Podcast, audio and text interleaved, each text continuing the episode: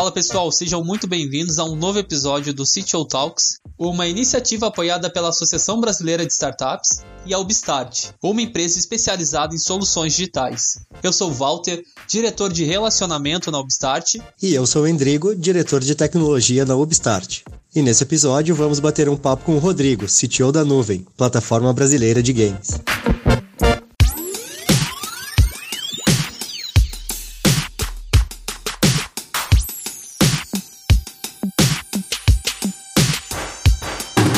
Eu acho que legal, Rodrigo, para começar até para o pessoal entender quem é a nuvem, né? Você se apresentar, falar qual que é a sua atuação hoje, se você já entrou sendo CTO, se foi um dos fundadores da empresa, explicar um pouquinho também o que, que é a plataforma nuvem para o pessoal. Certo. Bom, então a nuvem é uma plataforma de distribuição é, digital. É, uhum. A gente vende jogos para PC, Mac, Linux. Legal. Uma empresa que começou em agosto de 2011, então você está fazendo, vai fazer oito anos, né, agora em agosto.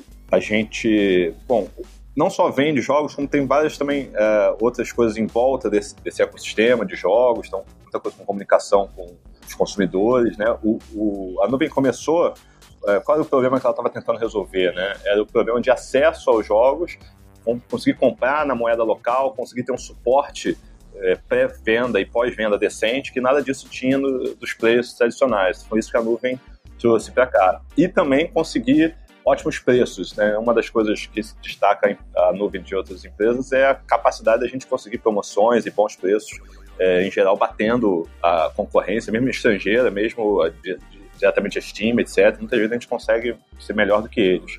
Fora toda a questão do pagamento local. Sim, que ajuda, preço, né? Que ajuda muito. Então a nuvem começou trabalhando só no Brasil e depois se expandiu. Hoje a gente vende para o mundo todo.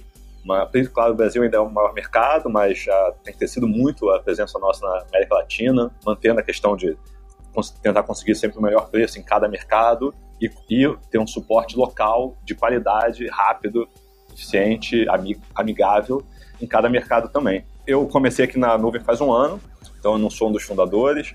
Entrei com a, é, quando a gente veio para vim para a nuvem com a, a, ideia da gente não só melhorar a, o que a gente está fazendo, mas também está trabalhando uma plataforma nova é, de a, que não substitui a nossa atual, ela complementa com uma nova maneira de entregar games, mas é uma coisa que ainda está muito nascente, assim, a gente não está em, em aberto ainda, mas espero que nos próximos meses a gente já começa a divulgar isso mais publicamente, com é, testes abertos. E é interessante porque, vendo de fora, a empresa parece apenas um e-commerce normal, né? Vende outra coisa, mas por dentro é, é, muito, muito diferente. É toda a solução daqui foi feita in-house, porque os detalhes, do, do, produto que a gente vende, como ele é vendido, a comunicação com os fornecedores, os diversos tipos de restrições de vendas locais, mercados diferentes, etc. Requer bastante tecnologia para resolver isso de uma maneira eficiente, né? mantendo a empresa enxuta. Ah, então, Rodrigo, eu gostaria que tu comentasse um pouquinho uh, sobre a tua trajetória aí, por onde, pelas empresas que tu passou, né, e como que tu foi uh, aterrissar aí na, na nuvem, né? Conta um pouco mais da, da tua trajetória para nós. Sim, claro. É, para um, um, alguém que está como CTO numa empresa, e já esteve em outros também, eu tenho até uma trajetória não muito comum. Na verdade, eu me formei em economia Legal. pela FRJ, é, mas eu sempre fui autodidata em, em programação, é, desde moleque, né, desde criança, fazendo um monte de programa, trabalhando como freelancer. Porque quando eu, na época de fazer vestibular, fiquei muito na dúvida sobre o que queria fazer, e aí fiz um, alguns vestibulares para economia, outros para ciência da computação, engenharia da computação, e pensando, ó, o que eu passar está é, resolvido, né? Não adiantou muito que eu passei em todos, mas aí acabei fazendo economia, acho que é entre outras razões, talvez porque era mais perto de casa, eu estava literalmente a pé para a faculdade. Mas acabei gostando, foi uma experiência legal, e quando eu comecei a estagiar, eu fui estagiar numa, numa empresa de investimentos, é, mas que no mesmo local, no mesmo espaço físico, continha outra empresa também de desenvolvimento de software, que tinha sócios em comum.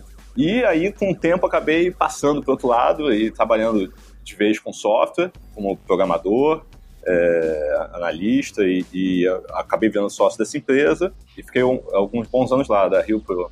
É, a gente fazia é, muitos sistemas voltados para empresas, né, de gestão de patrimônio, uhum. gestão financeira e tudo mais. É, depois daí fui trabalhar numa outra empresa, que hoje se chama Nexus, na época se chamava MyFicom, e também estava desenvolvendo, é, também vem, é, desenvolvia sistemas de gestão financeira, tanto para pessoa física quanto pessoa jurídica, estava desenvolvendo uma plataforma nova, como se fosse um novo ERP modular, não, não em módulos, mas em programas separados mesmo, que juntando tudo substituiria um ERP tradicional para empresas micro, pequenas e médias. E comecei lá como desenvolvedor, fui é, depois o líder do projeto, e eventualmente o CTO da empresa lá. Legal. Fiquei sete anos lá na Nexus. Okay. E então lá foi uma experiência muito legal também, trabalhando com muitos produtos ao mesmo tempo, cada um com uma equipe pequena. Então as equipes eram pequenas, no total a gente chegamos a ter 38 desenvolvedores no total. Metade disso totalmente remoto, metade aqui no Rio ou em São Paulo, no escritório. Então no ano passado uh, vim para cá para a nuvem, já querendo mudar um pouco é, o desafio, né? E aí o pessoal aqui tinha essa nova plataforma, o próprio desafio da, do sistema aqui como ele é mesmo, das, das dificuldades de colocar no mercado algo enxuto, porém cheio de regras complexas para resolver, me, me atraiu. E a gente vim para cá desde então para a gente crescer uhum. a equipe e, e atacar esses problemas. Legal, bacana. E, cara, comenta um pouquinho aí o que, o que essa tua uh, formação numa outra área uh, interferiu ou, de certa forma, contribuiu com, com a tua carreira de desenvolvimento, né? O que, que quais foram as vantagens de tu ter uma formação em outra em outra área uhum. em cima de uma área de tecnologia? É, é bem, é bem interessante, né? Tem vantagens e desvantagens. Desvantagens, é, sempre você tem um pouco daquela síndrome do impostor, você achar que você não devia estar aqui, tem gente que estudou para isso ou não, o que não é bem verdade, porque você também estudou, mas de outra maneira, né? É, acho que eu até estudei muito mais coisas voltadas para computação ao longo da minha vida do que muito mais do que economia. Dependendo para onde, onde você vai trabalhar, ou como isso pode ser um empecilho em termos de currículo e tal, né? mas a maioria dos lugares que eu passei isso nunca foi um problema e eh, até quando estou analisando alguém também isso é uma coisa que você olha, mas não é determinante. Mas tem vantagens também porque me deu, pelo menos, uma visão de mundo que eu não tinha antes e não, acho que eu nunca teria se não tivesse feito uma faculdade diferente. Talvez se eu tivesse feito só ciência de computação, teria um pouco de mais do mesmo em termos de visão de mundo, em termos de conhecimento que eu tinha. É, claro que eu ia aprender outras coisas, mas o fato de ter uma área que é tão diferente assim, então acho que enriquece no, no geral a visão de mundo, conhecimento, contatos, pessoas. E eu acabei, pelo menos no início da carreira, trabalhando muito com a parte de empresas e coisa financeira, ao mesmo junto com o software, né? Então, que era meio que um, um amálgama aí da, das duas áreas, é, não deixa de ser. E deu um, acho no caso de economia especificamente, mas também de outro, poderia ter sido outras faculdades, dá um, um conhecimento de empresa, de funcionamento da economia, que foi, que foi interessante também. É que a gente acabou, acho que foi com o Félix, né, Indrigo, também, que, que falou que intercalou entre uma área administrativa também e também uma área técnica, porque justamente uhum. é, a gente estava também aproveitando o outro podcast que a gente bateu um papo com o Bruno, que ele estava falando, é, comentou sutilmente a diferença entre um CIO e um CTO, né? O CTO, o papel dele é uhum. muito mais voltado aos produtos digitais da empresa do que a tecnologia da informação como um todo. E mesmo focado no CTO, a gente tem essa questão da, da gestão e que nem você comentou da área de que se você formou em economia, cara, a gente pega do lado mais humano da coisa, até uma visão de mercado, porque o, o CTO, ele é o profissional, querendo ou não, que tem que estar tá toda hora defendendo a equipe, ao mesmo tempo defendendo pro defendendo os gestores para a equipe, porque é aquele meio termo entre os gestores querem avançar muito com a tecnologia e muitas vezes não tem dimensão do esforço que é fazer aquela solução e ao mesmo tempo eu tenho que defender isso para eles, que a equipe é uma equipe boa, mas ao mesmo tempo aquele escopo, aquele backlog, ele tá forçando um pouco a barra, né? E, eu, e até é legal entender isso, se, se hoje como é que tá a equipe de desenvolvimento de vocês, se é uma equipe mais reduzida, e, e, com, e como você consegue intercalar entre essa defesa. Porque a gente, a gente tá falando de uma plataforma, me corrija se eu estiver errado, é um e-commerce voltado a jogos com algumas sutis alterações no modelo de negócios, correto? Isso, isso. Ah, eu, eu, acho até falando um pouco do, do que você falou antes é, sobre o papel do, do, CTO, acho que é justamente isso aí. O, o CTO acaba, na minha experiência, ele nem precisa ser o cara mais técnico da, da, da, empresa, mas é o cara que mais vai lidar com as pessoas técnicas, né? é, é quem vai ser responsável. Então, a, a, essa a parte mais humana, a parte mais da gestão, acho que acaba sendo a parte até mais importante. Muitas empresas já maiores, você vai ter um CTO e você vai ter um, um líder técnico, um vice-presidente é, é, técnico, né? Que está, digamos assim, abaixo do CTO, mas é ele é que está mais no dia a dia da parte da. Tirando os impeditivos também, né? Exatamente. E o, o CTO vai ter um, uma coisa mais das pessoas, né? E, e essa, é, pelo menos para mim, essa é a parte mais, mais difícil mesmo, a parte mais desafiadora, mais do que a tecnologia em si.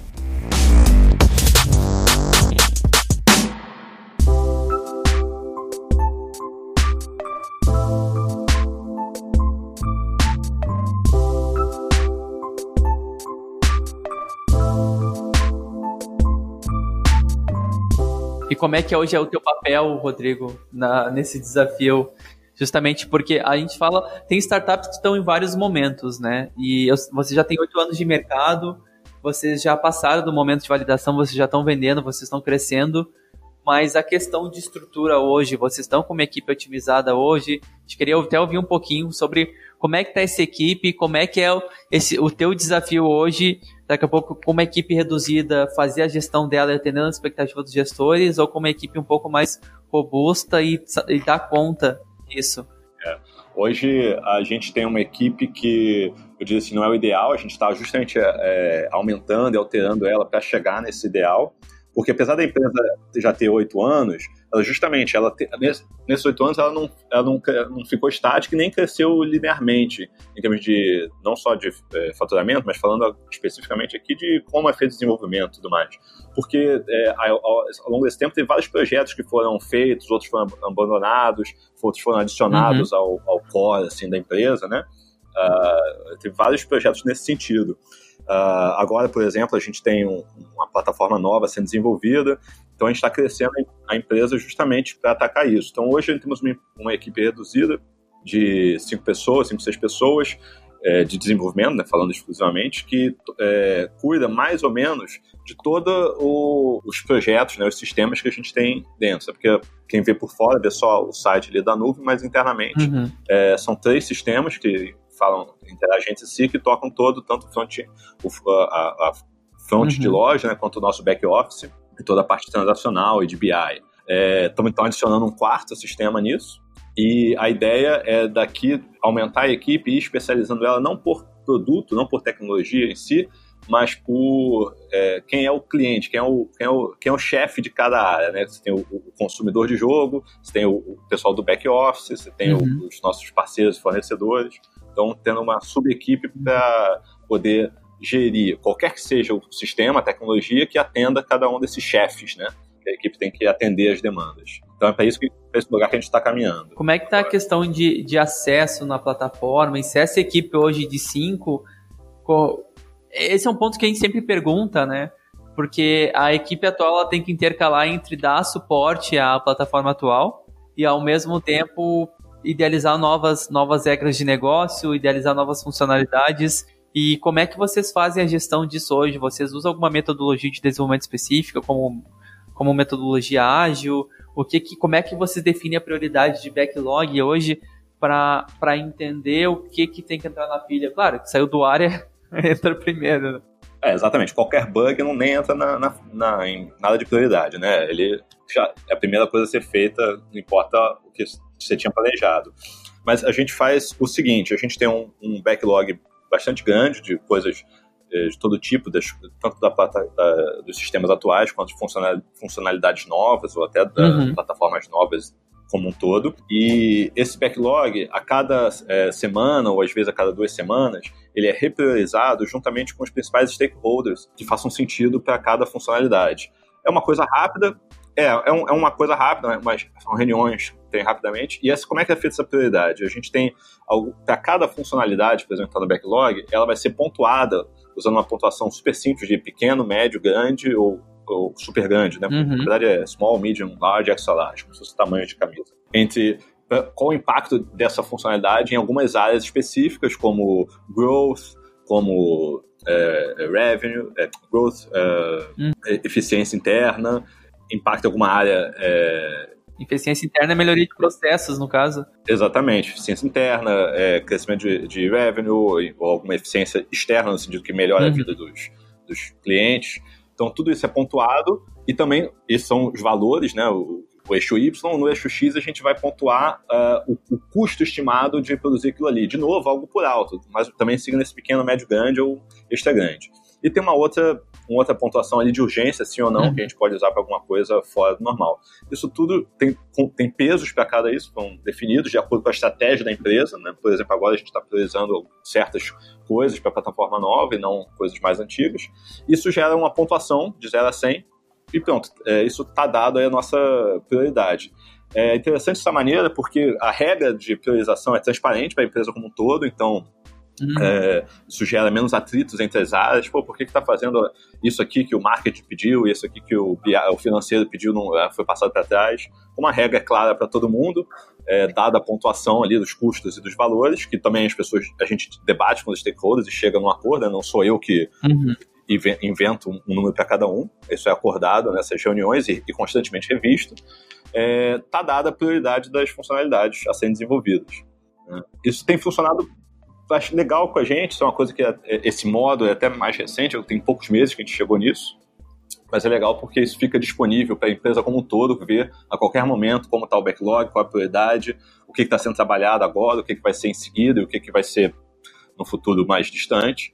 E sempre que possível a gente já consegue dar e bota feedback nesse backlog para dizer, olha, isso aqui está quase pronto, isso aqui entra semana que vem, isso aqui vai demorar um pouco mais. Para justamente alinhar com as outras áreas, principalmente quando você tem coisas que dependem de uhum. outras áreas, né? Você vai uma funcionalidade nova que você vai precisar fazer todo um trabalho de marketing em cima, por exemplo, newsletter e tudo mais, preparar landing pages, o, as equipes já ficam é, inteiradas sobre o andamento das coisas. No, no, desenvolvimento em si, a gente trabalha aqui com, uhum. digamos assim, uma mistura de Kanban com Scrum, seja um, ou talvez assim, um Scrum menos rígido, né, basicamente um Kanban, onde a gente faz a, iterações semanais. Né, então, hoje, segunda-feira, a gente já fez de manhã o nosso planejamento da semana, é, estimamos tudo que a gente vai entregar na sexta-feira e aí na sexta a gente entrega, faz a revisão, retrospectiva. Fazendo conexão, etc. Rodrigo, que você estava comentando, uhum. acho que esse é um ponto bem legal aí para quem está buscando migrar de plataforma, né? Você, você me comentou que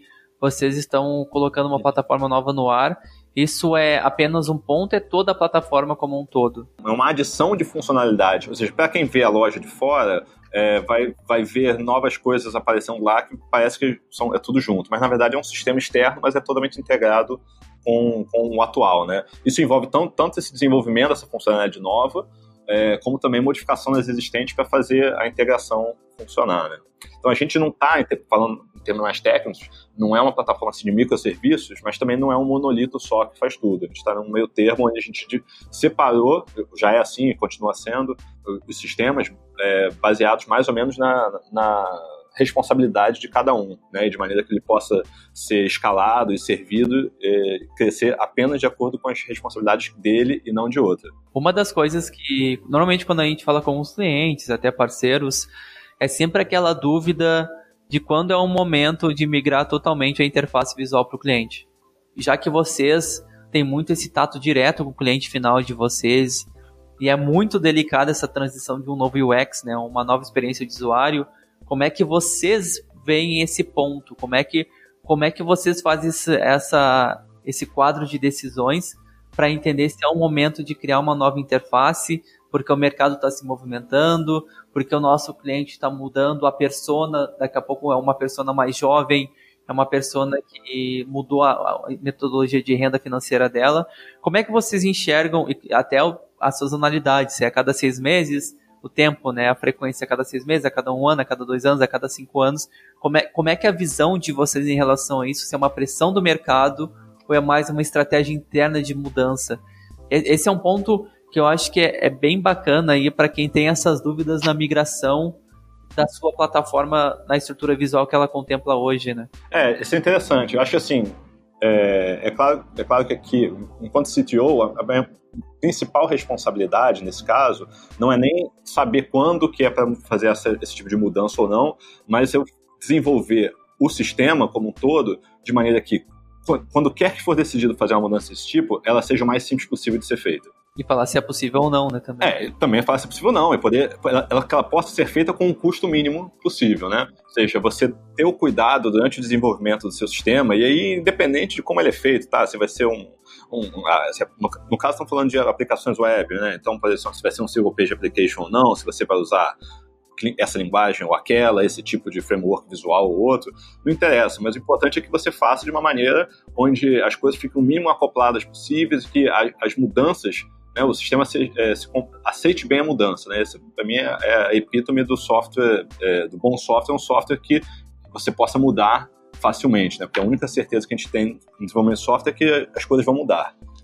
Uhum. Né? É, então, esse é, o, esse é o papel, assim, que a gente consiga fazer um sistema que é, ok, a gente, olha, a gente decidiu mudar toda a interface, agora ele vai ser, em vez de rolar para baixo, vai rolar para o lado, sei lá. Uh, ou vamos usar todo um novo framework é, digamos assim, sei lá, CSS, ok, beleza, se é, essa é a decisão, como é, qual, como é que a gente vai implementar isso de maneira que seja o mais simples possível, não só agora, mas para o futuro, para a próxima vez que for mudar, também continue simples, né? Porque a pior coisa que pode acontecer é a empresa decidir fazer uma mudança desse tipo e eu vou, chegar lá e falar, pô, gente, isso aí vai custar seis meses de desenvolvimento para a gente fazer, por causa do nosso débito técnico e tal. Pô, isso aqui é inaceitável.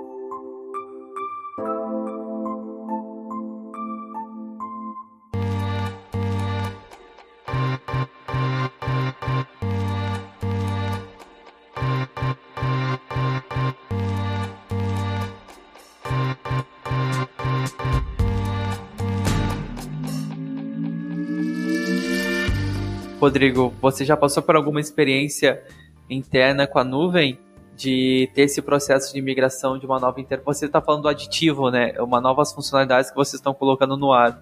Mas eu, é legal ouvir um pouquinho como é que foi o processo de tomada de decisão que vocês fizeram. Você primeiro foi gerar um brainstorm para entender sobre essas sobre essas novas oportunidades de negócio, veio da ponta do marketing, gestão financeira, para depois descer para tecnologia.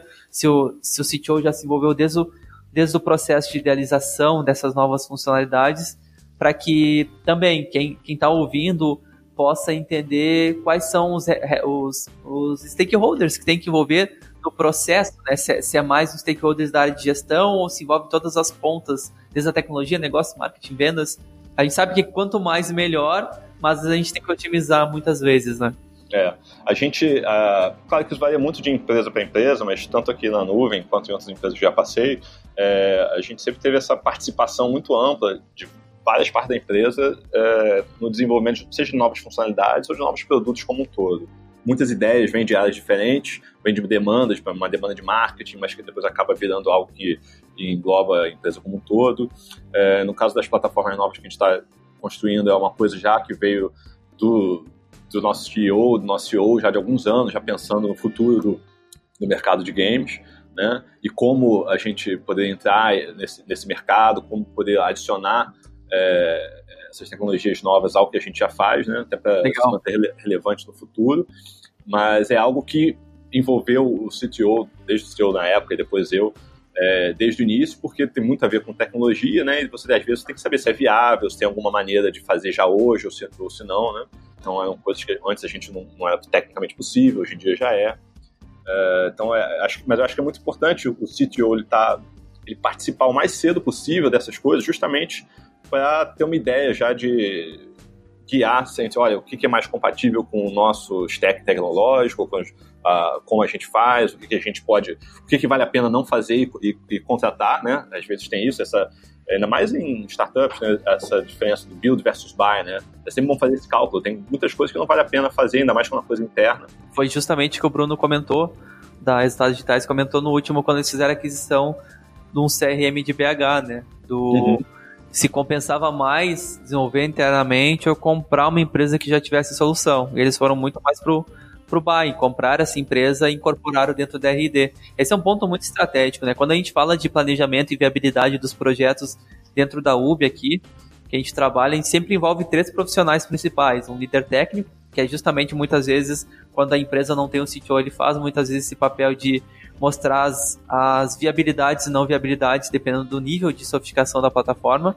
Um profissional de negócios que vai falar das complexidades, regras de negócio, e um designer UX para pensar também se aquelas habilidades que o, o PO, né, o Product Owner tá pensando, tá, tá buscando de fato é viável com base no budget, porque tudo no final é ROI, né, retorno sobre investimento. É. Até que ponto Exatamente. compensa fazer algo tão sofisticado se o retorno é a longo prazo e pode até destabilizar o giro de caixa da empresa. Ainda tem essa questão do, do custo e da, do fluxo de caixa da empresa que também tem, tem que entrar, né? Às vezes você vai botar uma, uma estimativa de, de custo ou de prazo e, e tudo funciona bem, mas não funciona com o fluxo de caixa da empresa. Uhum. Legal, cara, legal saber. Vamos resumir uma pergunta aí. Qual que é, qual que é a área da empresa que mais pede demanda para vocês? É a área de vendas? É a área de marketing ou é a própria, própria diretoria da empresa pensando em inovação? Hoje em dia a gente está tá, tá bem, tá bem é, equiparado aí entre digamos assim, a diretoria da empresa e a área de marketing. Essas duas você acertou no. marketing não tem como não ser, né? É, marketing não, principalmente o marketing relacionado à venda em si, então novas mecânicas de venda, mecânicas hum, promocionais. Automações, né? Automações, novas integrações com parceiros ou fornecedores, etc. Legal. É, o pessoal é, é, é, muito criativo, né? Uhum. Então, cada hora aparece alguma, alguma ideia nova, e então uhum. vai, vai enchendo lá o backlog. Uma das coisas legais é, é tentar pegar essas ideias e transformar em, ok, conseguir fazer de maneira mais automatizada possível. E, e, e aí que é o ponto que a gente estava comentando antes de saber ter o ponto de equilíbrio e não dar tanta tanta abertura para essas áreas, porque, ok, tem que ouvi-las, né? Mas se dá muita liberdade, tu vai desfocar do, do backlog principal e o, o backlog nunca vai parar de aumentar. Se tu deixar o, o, marketing, gestor, venda, sempre vai buscar novas funcionalidades. Então tu tem que intercalar. Esse papel do CTO é intercalar muito em defender a equipe que ela está fazendo numa velocidade que atenda, atenda de fato e não dá aquela falsa impressão de que, pô, o pessoal nunca estão desenvolvendo. Não é que nunca estão desenvolvendo, é que nunca tem prioridade de backlog. Então tu nunca sabe o que é foco.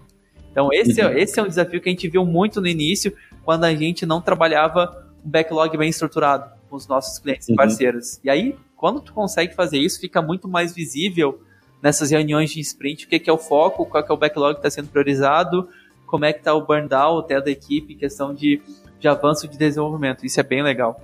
É, eu, o, o, que eu, o que eu cheguei à conclusão depois de muitos anos é que a melhor coisa é a transparência total. Quanto mais transparente você for com a equipe como um todo, com toda a empresa, é melhor. É, isso inclui, exemplo, ter critérios definidos, sabe, por escrito mesmo, quais são os critérios, como você avalia, né, como eu falei, uh, as prioridades, uhum. porque aí as coisas vão entrar no backlog e seguem, vão seguir um fluxo natural onde é, todo mundo fica, fica entendendo por que, que essa funcionalidade, ou essa história, ou essa mudança foi feita primeiro do que aquela outra, né? E está constantemente é, é, revi, revisando o seu backlog, né? E também, por mais que, por exemplo, é, eu tento é, proteger ao máximo a equipe de desenvolvimento das demandas novas que chegam, né, da, da, das outras, eu também não quero esconder. Então, está lá para eles verem, pra eles, porque às vezes você tem um, um membro da equipe que pode dar um insight que nunca mais ninguém teve, né? E, é, e que ele então, hum. no tempo livre dele, quando ele quiser, ele vai lá, ele vai rever o backlog, ele pode participar uhum. assincronamente ali do processo. Né? Então, isso é sempre bom, mas não é responsabilidade dele estar ali acompanhando aqui no dia a dia. Uhum. Não, é, não é bom limitar a criatividade, a opinião. Né? Esse tipo de bloqueio não gera, eu acho que essa estrutura horizontal, muitas vezes, que a gente, que a gente busca como uma empresa, a gente sabe que tem uma hierarquia, mas esse modelo horizontal que todo mundo tem liberdade de trazer sua opinião, contribuir, é, é o que faz a ter abraçar, abraçar a causa, vestir a camisa como profissional da empresa, né? Saber que está sendo ouvido também e pode contribuir com o negócio. Isso é muito sensacional. E uma coisa que eu acho que é fundamental, é, eu isso vem tanto da minha experiência trabalhando com pessoal remoto, mas mesmo em empresa onde todo mundo trabalha local, não tem ninguém remoto, é abraçar o trabalho assíncrono, entendeu? Uhum. Ou seja, ter essas coisas, quando eu, tenho, quando eu digo tem essa participação no backlog e tudo mais, não preciso ficar fazendo reunião com a empresa toda, isso nem é viável, né? Para definir essas coisas. Então as pessoas podem trabalhar sincronamente, então pode olhar o backlog, deixar um comentário ali, uhum. dependente da ferramenta que você usa. É, acho que isso é, é fundamental para a gente conseguir ser enxuto e ainda assim ser bem produtivo. Você falou em relação à equipe remota, Rodrigo. Hoje a equipe está tá full time, toda integrada num único ambiente ou vocês estão com uma equipe espalhada? A gente, a empresa como um todo tem, é, tem a maior parte é local aqui no nosso escritório, aqui no Rio de Janeiro. É, mas a gente tem hoje cinco pessoas que são full-time remotos, é, três dessas na, na minha equipe de desenvolvimento. A gente, é, na verdade, a gente tenta sempre contratar e trazer para o time as melhores pessoas que a gente pode, né, independente de onde elas estão. Se for aquilo, se, é, se for local aqui, ótimo. Se não for, também não tem problema. Uhum. A gente está passando muito por isso também. De, claro, é sempre bom ter a pessoa do lado para absorver a cultura, né? Para entender, tá no dia a dia contribuindo fisicamente ali. Mas para essa pegada de desenvolvimento, a gente sente cada vez mais que tu não vai achar aquela equipe que tu busca muitas vezes na mesma cidade que você. Eu falo que você fica muito restrito, né? Se você só vê na sua cidade. E, daí, você pode estar na cidade grande, vai ter uma maior, é, um pool maior de recursos, beleza, mas não é infinito. E você pode estar numa cidade menor, né? E, e nem por, se você ficar restrito só ao que está ali é muito complicado. Uma coisa que a gente, que a gente tenta fazer, a cada, no, no, máximo a cada dois meses, mas em geral uma vez por mês, é trazer todo mundo para passar alguns dias, às vezes uma semana aqui no escritório.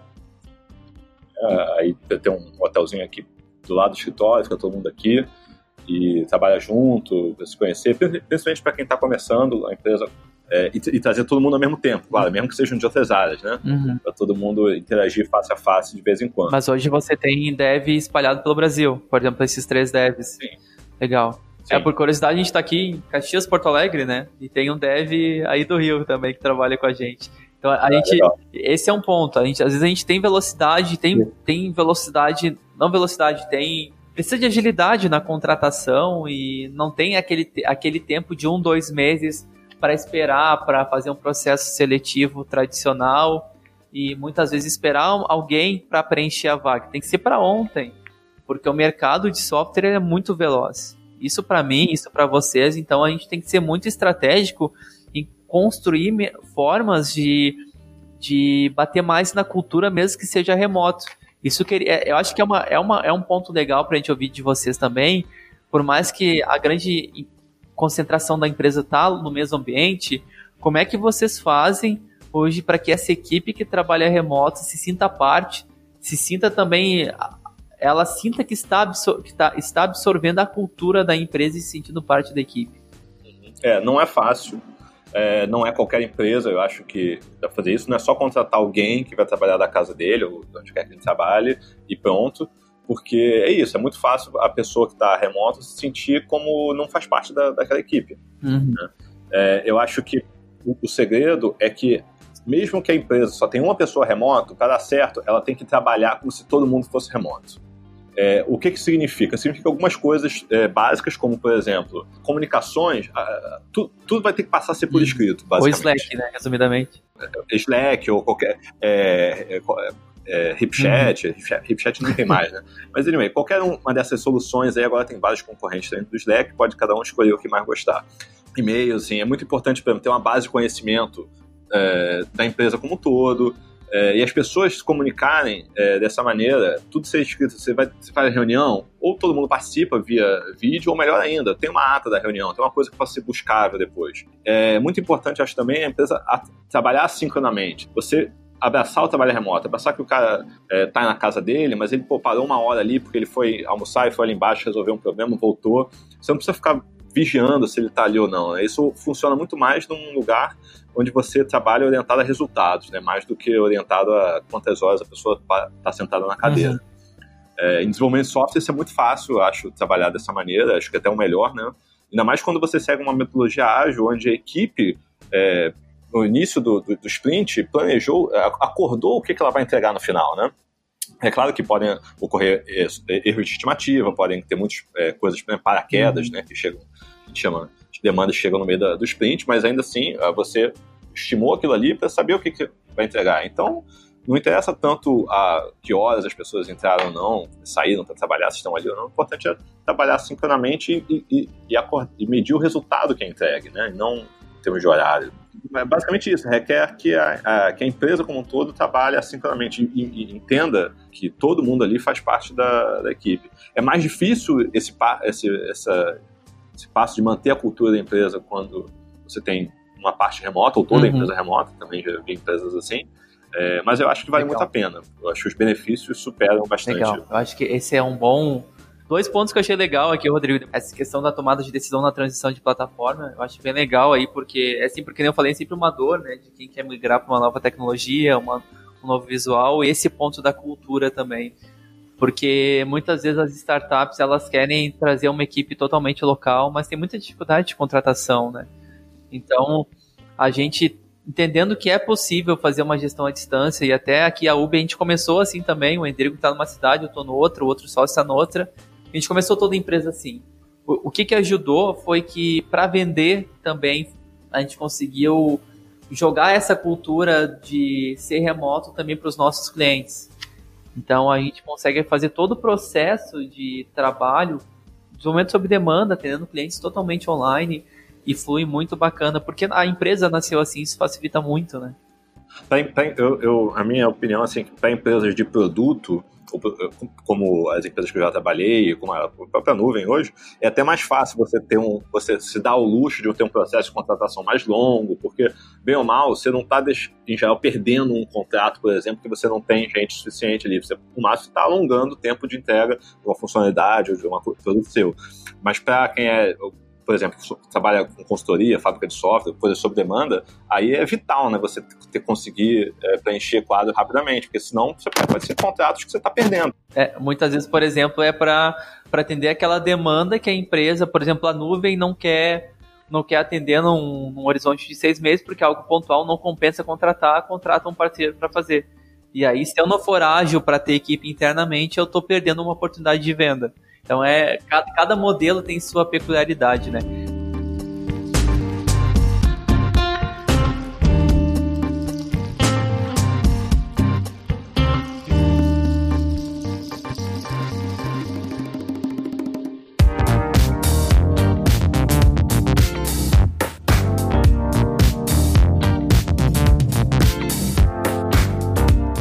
Rodrigo, tu quer encatar aí alguma pergunta sobre stack, sobre tecnologias? Vamos lá, né? O Walter é comercial, eu deixei a coleira solta aqui, o bicho não parou mais, né? Vamos lá, mas faz parte do processo dele. Uh, então, voltando um pouquinho uh, ali no que quando tu fala que o, o, backlog ele é priorizado e ele, e ele vem de diversas áreas da, da, da empresa, como que uma iniciativa é iniciada aí? É, é, vocês medem alguma coisa no painel? Vocês têm algum embasamento mais uh, empírico, né? Por exemplo, assim, teste AB nessa, nessas questões, né? Uh, o backlog de vocês ele é estruturado uh, levando em consideração esses parâmetros e com, comenta um pouquinho do processo de estimativa ali que tu faz com a tua equipe. O backlog hoje, a gente usa algumas ferramentas que são bem interessantes. É, gente, o backlog é um grande quadro no Trello, por exemplo, que toda empresa tem acesso. Tem, uma, tem umas regrinhas ali de como usar, mas é, é um README ali, pronto.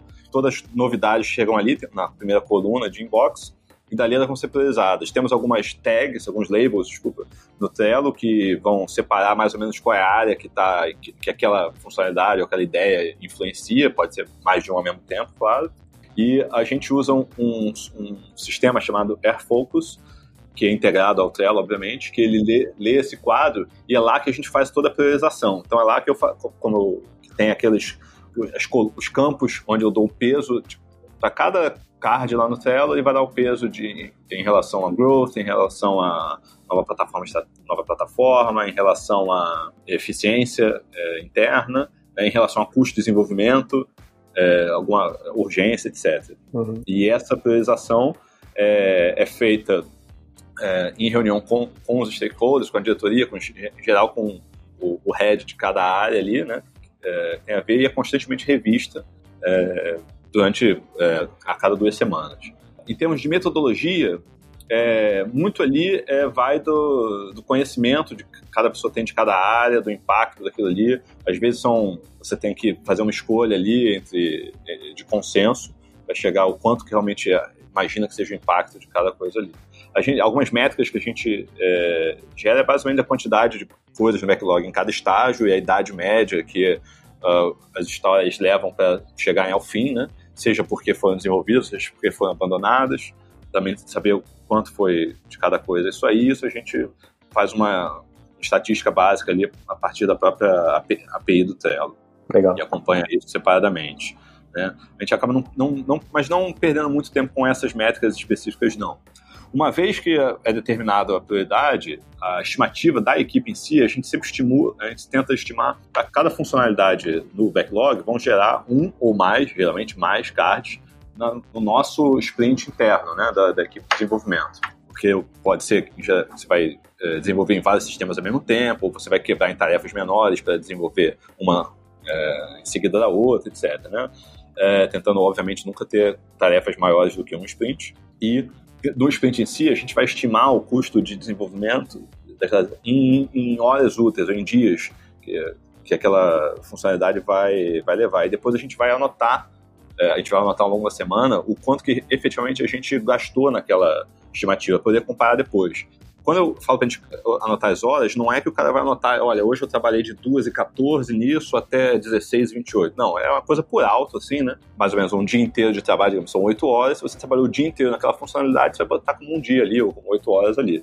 Se você, né, no final do dia, falar, ah, não, hoje eu trabalhei um pouquinho nisso e mais no outro. Então vou separar mais ou menos aqui uma hora aqui, sete no outro ali. É, isso é só pra gente ter uma noção se o que a gente estimou está realmente batendo com a realidade, ou, ou se está ultrapassando por quanto, ou, ou se foi, se erramos para mais ou para menos, né? É por isso que eu nunca gostei é, da, do planning poker tradicional, onde você faz com Fibonacci ou números aleatórios assim, porque não tem como bater com a realidade depois. E, e além do que, se cada equipe entender uma coisa diferente, né? O 5 de uma equipe é o 13 da outra. Com certeza. Né? Então eu sempre gostei de usar algo que desse para ter esse feedback automático. Então, toda a retrospectiva, no fim da semana, a gente vai analisar se a gente acertou as estimativas ou não e tentar ver por que que, por que, que errou, como que errou, etc. Se foi superestimou, subestimou, se entrou, o que, que houve exatamente aí. O lado ruim é que, quando você tem várias equipes, você vai ver que a, o know-how de de acertar essa estimativa vai ficando dentro da equipe, né? É muito difícil você ter algo que você consiga passar para outras equipes ou depois, né? Mas isso eu ainda não encontrei uma solução muito boa para esse problema. Recentemente eu li um, uh, um livro, uh, Agile Planning, que define três maneiras, né? Uh, aliás, duas maneiras para fazer estimativas, né? Ideal, uh, horas ideais, né? E story points parece que vocês utilizam horas uh, ideal hours aí, né? Horas é, ideais. É, exatamente. Porque me parece ser realmente, como tu tem vários times aí, uh, mais fácil de, de, gerenciar o tamanho das atividades, né? E ele, ele diz lá que basicamente três maneiras de, de tu estimar, né? Rodando de fato a sprint, né? O que às vezes nem sempre é possível. Uh, olhando para histórico, mas aí tu tem que ter um produto muito similar ao que tu já vem fazendo em uma equipe também. Uhum. E uma outra maneira que cabe mais para o nosso tipo de negócio, né? Para o nosso tipo de modelo de negócio, que é tu tem o backlog, estima em pontos, quebra em tasks e pega aqueles pontos que couberam uh, dentro das, uh, das tasks e divide pela uh, disponibilidade do time. Né? Então, a, a, gente normalmente tende a utilizar esse último porque a gente faz uma estimativa hoje e o projeto vai fechar daqui a um tempo, né? Se, se fechar ainda e pode nem ser a mesma equipe que, que estimou. Tu comentou antes que boa parte do teu trabalho também como CTO, e eu, eu entendo isso porque eu vivo isso aqui também, é trabalhar com as pessoas. Eu queria que tu comentasse um pouquinho sobre o teu... como tá a tua equipe aí, uh, como, como que tu faz a gestão deles e, e, e o que, que, tu leva em consideração no momento de, da contratação, principalmente uh, para a equipe remota.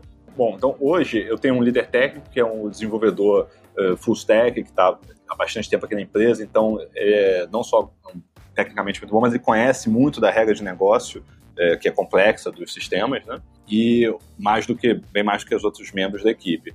Os outros todos, eu também, a, a maioria é full stack, apesar de ter um desenvolvedor que é mais voltado para front-end, é, um designer também. É, e a equipe hoje, é, como eu falei, então ela, ela trabalha atendendo a todas as demandas do, dos sistemas, ou melhor, das áreas de interesse nossa, mais ou menos ao mesmo tempo. Claro que o que vai determinar, na verdade, é, são as funcionalidades que estão sendo trabalhadas naquele sprint. A gente está crescendo a equipe, inclusive, né, fazer já ouvindo, estamos contratando. é... Jabazinho, né? Normal. Já fazer contratando é, várias vagas para vários tipos justamente para poder aumentar a equipe. Qual a ideia? De termos squads é, é, que tem um, como eu falei, um, um patrão específico, né? O que vai cuidar da, do cliente que está comprando nossos produtos, do, do back-office interno nosso, que tem, muita demanda diferente também, do, outro que é a, a comunicação com os parceiros, fornecedores, integrações, que aí vamos, então a gente vai separar ou especializar mais a equipe em squads ou sub-equipes, cada uma com seu líder, é, mas mais para poder focar mais num tipo de, de, de, problema que eles vão resolver só um tipo, né? Não todos como a gente tem hoje. Claro que isso requer um pouco mais de gente, é um pouco mais um overhead operacional, mas tem a vantagem de você focar mais num, num só ramo, num só tipo de problema. A gente faz também, todo o, a equipe como um todo é responsável pelo DevOps também. É algo que no futuro provavelmente a gente vai ter alguém ou uma parte mais especializada para isso, mas que por enquanto não, não, não foi necessário. Nosso stack é bem tradicional, nem, nem tanto, assim, tem, mistura muitas coisas, mas é, não é nada de outro mundo hoje em dia com quantidade de serviços que a gente tem de infraestrutura como serviço, plataforma como serviço, é, é algo que dá para a equipe enxuta manter o sistema funcionando bastante bem. Tu pode comentar um pouquinho sobre a stack que vocês estão utilizando e como vocês fazem esse, uh, talvez não todo automatizado o teu pipeline de deploy, hein? Uhum. É, não é totalmente automatizado, uh, mas é bastante. Então, como eu falei, a gente tem praticamente são três grandes sistemas, são aplicações é, feitas em Ruby, né, usando Rails, com propósitos diferentes. É, então, tem uma parte que é toda a parte que, quando você acessa nuvem.com, você vai ver uma nossa loja lá, esse é um sistema. Toda a parte transacional é um sistema separado, ou seja, tudo que lida com pagamento, estoque, inventário, entrega de chaves, etc., é um sistema separado que não tem acesso é, pela internet toda a parte do nosso back-office é um outro sistema separado também. Esses sistemas entre si, eles falam via API, é, compartilham algumas bases de dados em, em comum, mas a, a, a, parte nacional é só via API que é, é contactada. Temos, em termos de é, base de dados, a gente tanto sistema, bases relacionais com PostgreSQL, como não relacionais com MongoDB e Redis, uh, ou Redis, não sei como fala, mais sistemas de busca full text, é, todo o nosso stack fica, é, o deploy dele é feito na Amazon, né, no, lá no Amazon Web Services, usando bastante sopa de letrinhas lá da, das, que a Amazon oferece. Né? A gente está migrando agora para um deploy via, um, via containers, né, usando, provavelmente passando pelo Amazon SS, uh, mas pela simplicidade já ter tudo integrado com o resto das coisas que a gente já usa, né? Que se a gente fosse mudar para uma coisa via Kubernetes, seja nós mesmo fazendo ou não, é, e está sendo bem interessante essa, essa migração.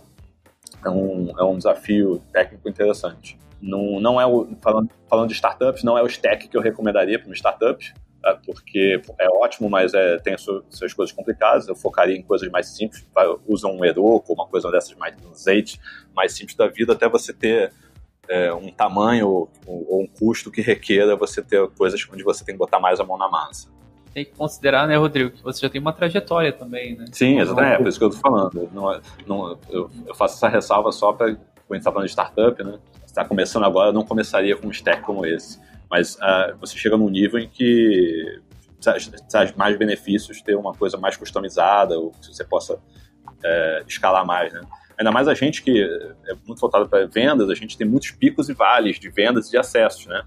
Então, sazonal. É, é muito sazonal é, tem, às vezes acontecem picos que você não controla, mas em geral são as suas é, é, são as suas grandes campanhas mesmo de promoção, então você tem que poder escalar as diferentes partes do seu sistema de maneira com, com a demanda, né? Então você pode mas... ter uma demanda muito grande da loja, mas não necessariamente na parte de entrega de chaves ou vice-versa, né? uhum. né? É, então você tem que poder ter um sistema modular de uma, do seu depósito modular de maneira que você consiga escalar partes diferentes da sua arquitetura, da sua arquitetura de acordo com a demanda. Isso é muito importante para a gente.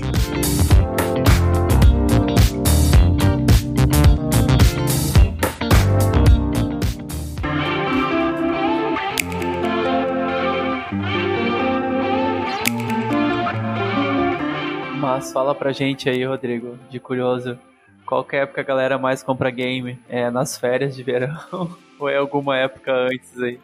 Cara, a, normalmente eu, eu falaria que é a Black Friday, tá? É, é. Em geral tem sido a Black Friday, é, apesar de que na nossa é, promoção de inverno, que bate com a promoção de verão lá dos concorrentes do Hemisfério Norte, é, também é bastante, é, tem, muito, faz muito sucesso. Agora, o nosso recorde de vendas tem sido carnavais, sabia? Esse ano, tanto carnaval, foi muita, muita venda. A promoção de carnaval, que na verdade ela, ela foi até o começo do carnaval, né? Foi um pré-carnaval ali, uhum. e bateu muito recorde de acesso e de vendas, foi bem legal. Galera se preparando para o carnaval. Exatamente, comprando jogos novos e se preparando para o carnaval. e você consegue ver a região que mais que mais vende também? Se é qual estado? Se é sul, sudeste? Ah, ah não, não tanto. É, acho que até poderia ver, não sei de cabeça esses números, dá pra gente ver lá, baseado na né, da onde a pessoa vê, mas a gente costuma é, nas métricas que a gente usa assim, em tempo real, nos nossos painéis, visualização, tudo, é mais por país mesmo. E até porque a gente está vendendo em muitos lugares, então a gente tem métricas e metas né, por país, por área, por região do mundo. Legal, cara, legal.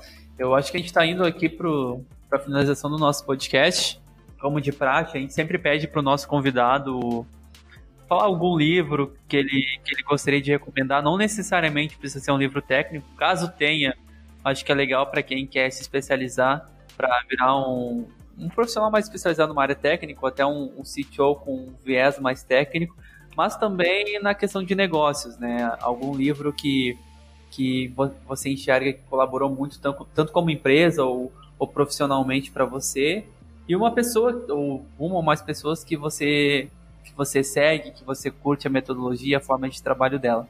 Legal, legal. É, tem alguns livros sim. Eu gostaria de ter mais livros que pudesse indicar é, o, conteúdo em geral, não, não só livros, justamente da parte que eu sempre achei mais difícil, né? Que era a gestão de pessoas e tudo mais, voltada para a parte técnica, né?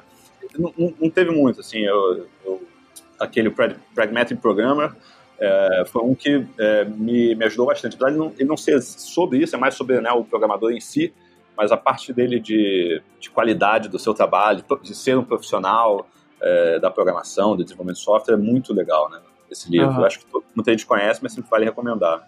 Em termos de livro técnico, assim, eu, eu gosto muito de, dos livros que é uma autora americana chamada Sandy Metz, que ela fez o Practical Object Oriented Design em Ruby e o outro 99 Bottles of OOP, é, uhum. é, que são livros sobre é, design orientado a objetos, não são livros de Ruby, não, apesar de os exemplos serem em Ruby, mas é por acaso, mas são livros que, cara, é, acho que eles preenchem um, um, vazio técnico que eu vi muita gente tendo, muita gente é, chega para programação, ainda mais quem está acostumado a, a, frameworks que tornam é, desenvolvimento fácil, como Rails, como Django, uh, como Legal. Uh, React e tal. Muito, eu vejo muita gente que tem uma, uma deficiência em coisas mais, mais profundas, mais, mais assim, de arquitetura, etc. E esses livros são fantásticos. Assim. Legal, legal. Bacana. E em termos, em, em termos de, de, coisa mais pessoal, assim, tem um livro que aparentemente, por olhar assim, não tem nada a ver com nem com tecnologia, nem com empresa, mas tem tudo a ver, na verdade, que é um livro chamado Non-Violent Communication, A Language of Life do Marshall Rosenberg, que é super interessante, acho que para todo tipo de... É muito comum em pessoal que está estudando mediação ou psicologia desse livro, mas eu acho. Comunicação não violenta, né? É, comunicação não violenta, acho que vale para todo mundo que precisa trabalhar com pessoas, precisa uhum. conviver com pessoas. Uhum. Eu li esse livro porque me indicaram, Walter, vale esse livro, tá precisando. Aí eu li, eu, pô, tava precisando mesmo. É um livro sensacional esse livro, eu recomendo muito também. É, gostei muito também. Legal, cara. De, é, pessoas que eu, que eu gosto dessa área, assim, de CTOs e tal, é, eu gosto muito do pessoal do GitLab, que eles fazem uma empresa que não só eles ganham dinheiro com open source, como ao mesmo tempo é uma empresa de, acho que tem mais de 100 pessoas trabalhando nela e são totalmente remota, não tem um escritório. Legal. Ou seja, é, os caras fazem tudo da maneira mais difícil, né? Ou seja, trabalhando com open source e ainda ganhando dinheiro, com todo mundo remoto, e gente de todo lugar do mundo. É possível, it's possible. eles, é, então eles mostram que é possível, dá trabalho, mas é possível, eles são super transparentes, até a política de salário deles é transparente. É muito legal, é muito legal, né? Então eu sigo, eu sigo o CEO deles, que é um nome impronunciável, hum. Sid Sisbandi, algo, algo assim. Depois tu, tu passa por e-mail para colocar no blog, que eu também vou passar. tô falando, é impossível também. É, eu vou passar o nome dele com o Twitter dele e legal. sigo até algumas pessoas que já trabalharam lá também. Então é um exemplo bem legal. Eu gosto muito do pessoal que, é, que o Jeff Atwood, é do, é, também por acaso trabalha com open source, que, que é ele trabalhava na Fogbuzz e eu cofundador do Stack Overflow e do Discourse, né? Uh, o Stack Overflow acho que é uma ferramenta aí fantástica, fundamental para todo mundo que trabalha com tecnologia. Sim. E eles também têm um. O, o, ele produz muito conteúdo no blog dele, muito legal, não só técnico, mas também sobre o trabalho, sobre a função de um CEO, de um CTO. Intercala. É, de um fundador. É, é um conteúdo muito bom aí para seguir. Rodrigo, legal, cara. Obrigado pelas indicações, tanto dos livros quanto das pessoas. Depois eu vou aplicar também no, no blog pro pessoal que quiser seguir.